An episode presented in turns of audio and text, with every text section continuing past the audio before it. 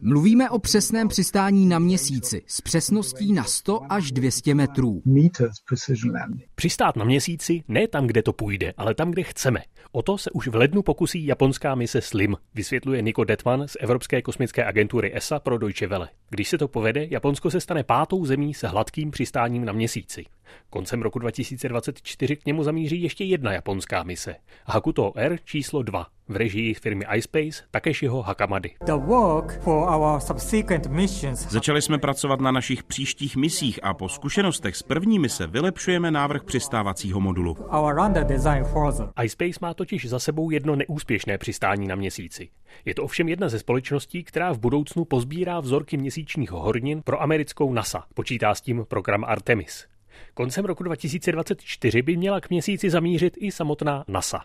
Mise Artemis 2 obletí měsíc se čtyřčlenou americko-kanadskou posádkou. Její obsazení oznámil administrátor Bill Nelson. Christina Hammett Cook, Jeremy Hansen, Victor Glover, Reed Wiseman. O přistání na měsíci se v roce 2024 uchází také americká společnost Astrobotics se svou misí Peregrine a čínská sonda Chang E6, která by měla jako první dopravit na Zemi vzorky z odvrácené měsíční polokoule.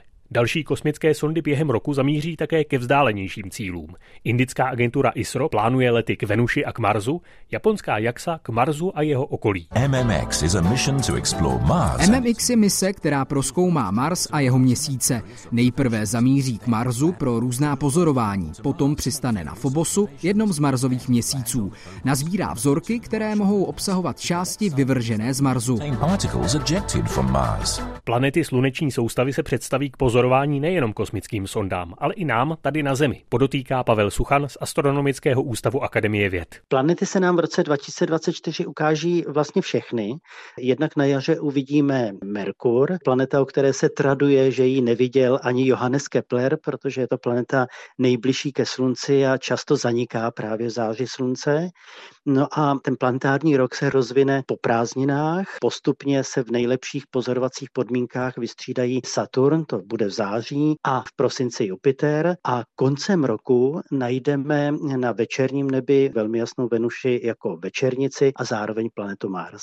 Z hlediska úkazů na noční obloze bude podle astronomů rok 2024 spíše průměrný. Za to nabídne nevšední podívanou i na denní obloze. Protože se předpokládá, ono se to vždycky vyhodnocuje zpětně, že proběhne maximum sluneční činnosti, víc sluneční skvrn, víc erupcí, jsou ty erupce silnější a pro nás to může znamenat větší pravděpodobnost viditelnosti velkých slunečních skvrn, když je ta skvrna na slunci větší asi jak 2,5 průměru země, tak už ji můžeme vidět oči očima, když máme nějaký filtr. Podle odborníků ovšem vesmír přináší i nečekaná překvapení, ať už na noční obloze nebo při napínavých přípravách na start kosmických lodí. V roce 2024 bychom se měli dočkat prvních vzletů nové evropské rakety Ariane 6 i americké lodi Dream Chaser, která se trochu podobá raketoplánu. O všem důležitém vás budeme v průběhu roku informovat i v našem vysílání. Martin Srb, Radiožurnál.